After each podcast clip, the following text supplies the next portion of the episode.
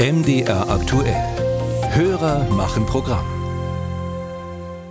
Wenn Sie zu den Zockern gehören, dann haben Sie ja vielleicht Bitcoins im Depot. Wenn nicht, dann warten Sie vielleicht auf den digitalen Euro. Kann man machen, denn am Projekt Digitaler Euro arbeitet die EZB tatsächlich, also die Europäische Zentralbank. Allerdings soll der nun wahrlich nicht zum Zocken gedacht sein, sondern als hochsolides Zahlungsmittel. Und heute will die EU-Kommission ihren Gesetzesvorschlag dazu präsentieren, um dann in drei bis vier Jahren das virtuelle Notenbankgeld als Ergänzung zum Bargeld einzuführen. Und dazu hat unser Hörer Christian Bartel aus Halberstadt gleich mehrere Fragen. Wie ist der aktuelle Stand zur Einführung des digitalen Euros? Wird es eine Annahmepflicht für den digitalen Euro geben? Enthält die Verordnung Konsequenzen für den Status des Bargeldes als gesetzliches Zahlungsmittel? Soll es Änderungen für die Bargeldnutzung geben?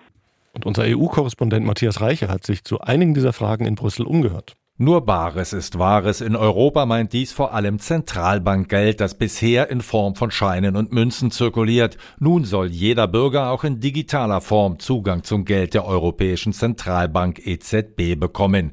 Bedenken, dass es sich dabei um den Einstieg in eine Bargeldabschaffung handeln könnte, halten Finanzexperten wie Jens Holizek für nicht berechtigt. Er ist Gruppenleiter digitale Zahlungssysteme beim Bundesverband der deutschen Volksbanken und Raiffeisenbanken. Solange der Verbraucher Bargeld nachfragt, werden die Banken den Verbrauchern weiterhin Bargeld, also eine physische Form von Zentralbankgeld, zur Verfügung stellen. Künftig müsste der Handel aber nun auch den digitalen Euro als gesetzliches Zahlungsmittel immer annehmen, egal ob an der Ladenkasse oder im Onlineshop. Außerdem würden alle Finanzinstitute im Euroraum verpflichtet, ihren Kunden grundlegende Dienstleistungen rund um den digitalen Euro kostenfrei anzubieten.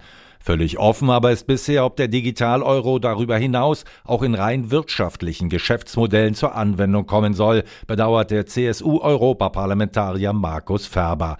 Das bedeutet aber im Umkehrschluss, so der Finanzexperte, dass sich für den Verbraucher nicht viel ändert. Er hat Bargeld oder er hat Möglichkeiten über sein Girokonto Zahlungen auszulösen mit einer Vielzahl von technischen Möglichkeiten.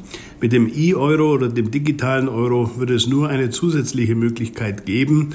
Ob das am Ende Akzeptanz findet, weil insbesondere die Frage des Datenschutzes, der Anonymität noch nicht sauber beantwortet sind. Das muss sich erst zeigen. Für mich ist das Ganze unausgegoren. Für EU-Kommission und EZB ist der digitale Euro vor allem ein Prestigeobjekt. Auch hat man die Sorge, dass sich ansonsten das Digitalgeld anderer Staaten oder private Kryptowährungen in Europa ausbreiten und die Rolle des Euro zurückdrängen. Außerdem sei natürlich nicht zu bestreiten, dass immer mehr Menschen immer häufiger digital bezahlen wollen wollen, sagt der Europapolitiker Damian Böselager, der im Parlament zur Grünen Fraktion gehört. Die Idee, dass ich ein Zentralbankkonto habe, auf dem mein digitaler Euroschein liegt und ich den dann einfach übertragen könnte an das Zentralbankkonto von irgendeinem anderen Bürger oder einer Bürgerin, das ist natürlich eine spannende Frage, weil hier auch viele Transaktionskosten entfallen könnten. Allerdings, wenn Verbraucher künftig ohne Risiko ihr Geld bei der Zentralbank einzahlen und Zinsen bekommen könnten, würde vielen vielen anderen Banken das Wasser abgegraben, was schwer zu kalkulierende Folgen, beispielsweise für die Kreditwirtschaft hätte.